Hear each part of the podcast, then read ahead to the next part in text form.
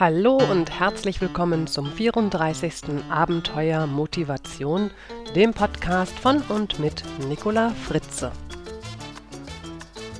Das vierte Lichtlein über Hotdogs und Gedanken. So, hm, nun ist es also bald soweit. Also der Weihnachtsmann steht ja quasi schon vor der Tür. Spätestens jetzt müssen, glaube ich, meine Schokoladen-Osterhasen in dieser Naschschublade den Weihnachtsmännern Platz machen. Oh, da fällt mir jetzt irgendwie auf, äh, Schoko, Osterhasen, Weihnachtsmänner, Hotdogs. Wir beginnen heute irgendwie ziemlich kulinarisch. ja, dann bleiben wir doch ruhig mal kurz dabei. Ich finde es nämlich immer unglaublich interessant zu erfahren, was Menschen am Heiligabend essen. Ja, also für meine Mutter zum Beispiel ist ja die Weihnachtsgans am 24. ein absolutes Muss. Da steht sie dann stundenlang in der Küche, damit wir dann nachher diesen Weihnachtsgansbraten haben mein Ding ist das jetzt nicht so unbedingt. Also ich persönlich würde ja zum Beispiel auch gerne mal Sushi essen oder Raclette oder Käsefondue. Aber ich will mich nicht beschweren. Es wird gegessen, was auf den Tisch kommt. Und ja, es ist ja irgendwie auch lecker. Aber mich würde sehr interessieren, was in Ihrem Kühlschrank denn schon darauf wartet, morgen zubereitet zu werden. Was essen Sie am Heiligabend? Ich freue mich sehr über Ihre Mail dazu. Ja, und wie in der letzten Episode schon erwähnt, ist ja jetzt auch Winter. Also ich persönlich muss ja sagen, ich freue mich immer sehr auf den 21.12., also auf die Wintersonnenwende, den kürzesten Tag im Jahr. Ich freue mich jetzt nicht darauf, weil es dann so lange dunkel ist, nein, sondern weil ich weiß, dass es ab jetzt langsam aber sicher immer längere Tage gibt länger und länger. Und das ist einfach wundervoll. Der Frühling wird quasi schon vorbereitet. Aber okay, jetzt mal nix da mit Frühling. Schließlich ist ja morgen Weihnachten. Sonst geht's hier gleich mit den Osterhasen weiter. Nein, nein, das wollen wir ja nicht. Also Weihnachten und natürlich Geschichten vorlesen. Ich habe nämlich wieder eine Geschichte für Sie, die ich Ihnen gerne vorlesen möchte. Und dann werden Sie auch verstehen, was die Hot Dogs im Titel dieser Episode zu suchen haben. Also, es geht los. Es war einmal ein alter Mann, der lebte an einer Überlandstraße. Er konnte nicht mehr so gut sehen, deswegen las er keine Zeitung. Auch seine Ohren waren alt geworden, so dass er auch das Radiohören aufgeben musste. Der alte Mann besaß einen Hotdog-Stand, hinter dem er immer mit freudiger Stimme seine Hotdogs laut verkaufte. Die Qualität der Hotdogs war sehr gut und das Geschäft des alten Mannes lief auf vollen Touren. Das Geschäft lief so gut, dass der alte Mann überlegte, ob er sich einen größeren Grill anschaffen sollte, um noch mehr Hotdogs zu verkaufen. Der alte Mann hatte einen Sohn aus der Stadt, den er um Rat fragte. Dieser sagte zu ihm aber Vater, hast du denn nicht im Radio gehört? Wir befinden uns in einer schrecklichen Rezession. Du kannst dir auf keinen Fall einen neuen Grill kaufen. Die Investition und das Risiko ist viel zu hoch alles. Der alte Mann dachte, hm, mein Sohn war auf der Universität, der wird es schon wissen. Also kaufte er keinen größeren Grill. Er wurde betrübt und er konnte nicht mehr mit lauter Freude seine Hotdogs anpreisen. Daraufhin kamen nach und nach immer weniger Leute an seinen Stand, bis schließlich fast keiner mehr kam. Da sagte der Mann, mein Sohn hat recht, wir haben wirklich eine schreckliche Rezession. Niemand will meine Hotdogs mehr kaufen. Tja, jetzt kann man die Geschichte erstmal ein bisschen wirken lassen. Je mehr man darüber nachdenkt, desto mehr wird einem bewusst, wie erschreckend wahr diese Geschichte ist, finde ich jedenfalls. Wie oft lassen wir uns von unseren Gedanken einengen und behindern, und wie oft lassen wir uns auch von anderen Menschen ausbremsen. Grund genug, mal wieder darüber nachzudenken, ob man seinen Gedanken wirklich immer glauben sollte. Und ich sage, nein, glauben Sie nicht immer, was Sie denken. Das Wundervolle an uns Menschen ist doch, dass wir uns selbst entscheiden können, was wir denken wollen und was wir glauben wollen. Also gut, mal langsam. Wie funktioniert denn das? Da ist ein Fakt, eine Realität.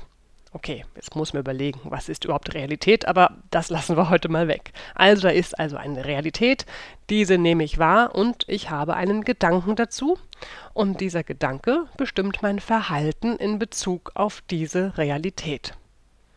Nun, so weit, so gut. Gedanken tauchen auf. Das ist ja absolut normal und erstmal nicht das Problem. Es wird erst dann ein Problem, wenn dieser Gedanke dafür sorgt, dass ich ein blödes Gefühl bekomme, meine Stimmung sinkt, ich schlecht gelaunt werde, Angst oder Wut oder Trauer oder was auch immer empfinde. Und ehe wir uns dann versehen, hängen wir dann in unserer Problemschleife fest. Heute möchte ich Ihnen eine sehr effektive Methode vorstellen, die ich oft auch bei meinen Kunden in den Coachings einsetze. Byron Katie, eine amerikanische Lehrerin und Bestseller-Autorin, hat diese Methode 1986 für sich entdeckt und The Work genannt. Den Link dazu finden Sie übrigens in den Show Notes. Und da mache ich auch noch einen Link hin, der bei Wikipedia über Byron Katie schreibt. Katie bringt es auf den Punkt. Sie sagt, das Problem ist, wenn du deinen Gedanken glaubst, wenn du dich damit identifizierst, dann hängst du fest.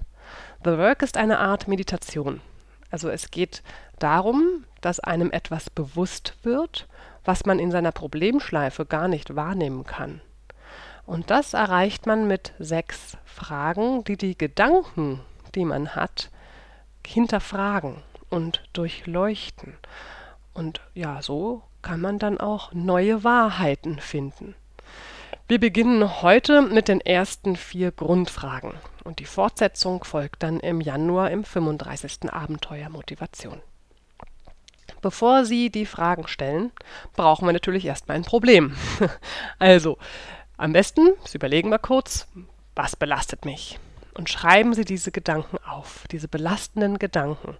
Wer oder was nervt Sie, bedrückt Sie, macht Sie wütend oder traurig enttäuscht sie und warum?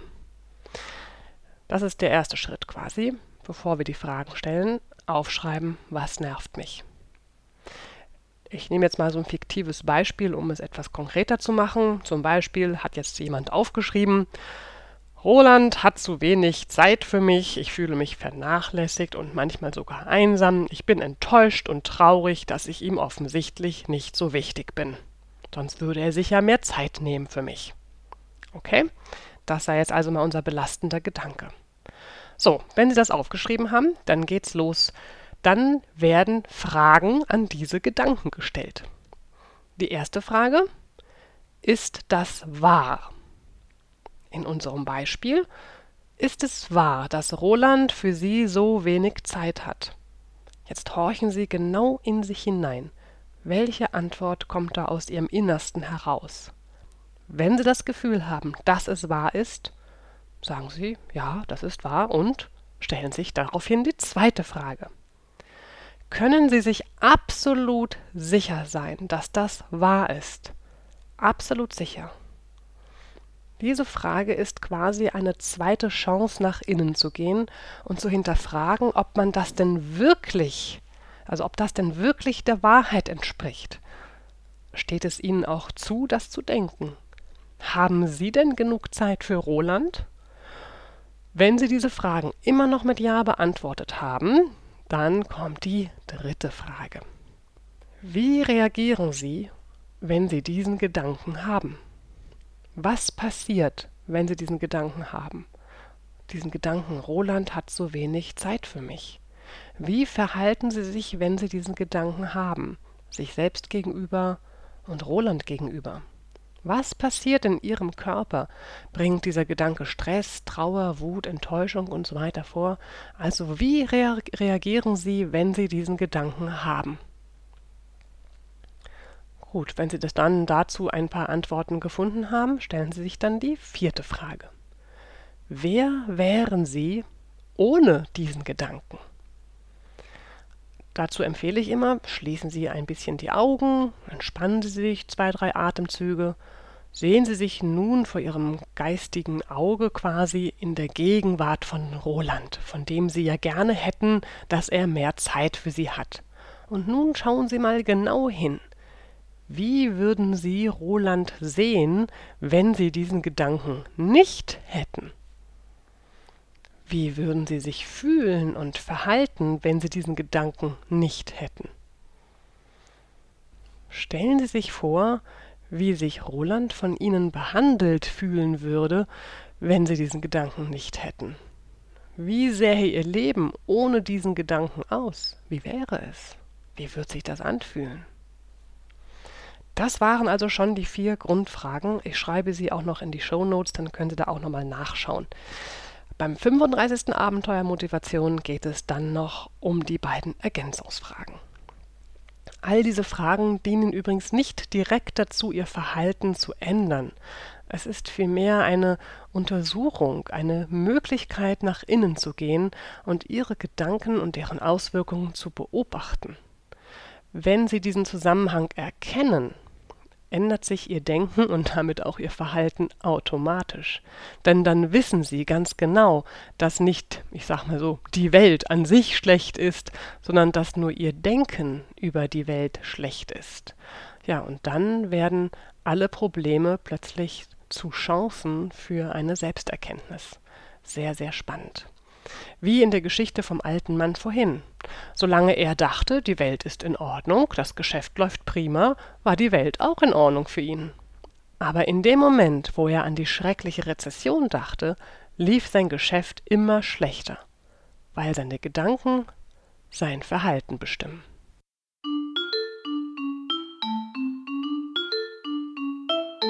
So, meine lieben Hörerinnen und Hörer, das war nun die letzte Adventsepisode und auch die letzte Episode in diesem Jahr.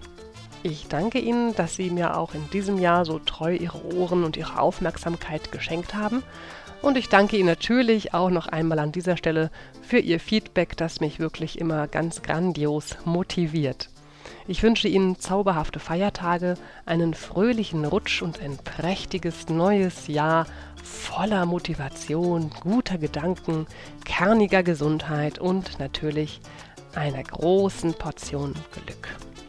Ich freue mich, wenn Sie beim 35. Abenteuer Motivation Ende Januar wieder dabei sind und sage Tschüss, Ihre Nicola Fritze. Weitere Informationen zu dieser Sendung sowie unseren vielen anderen Hörkanälen finden Sie auf unserem Edutainment-Portal www.dasabenteuerleben.de. Und wenn es Ihnen gefallen hat, dann empfehlen Sie mich doch gerne weiter. Vielen Dank und bis bald.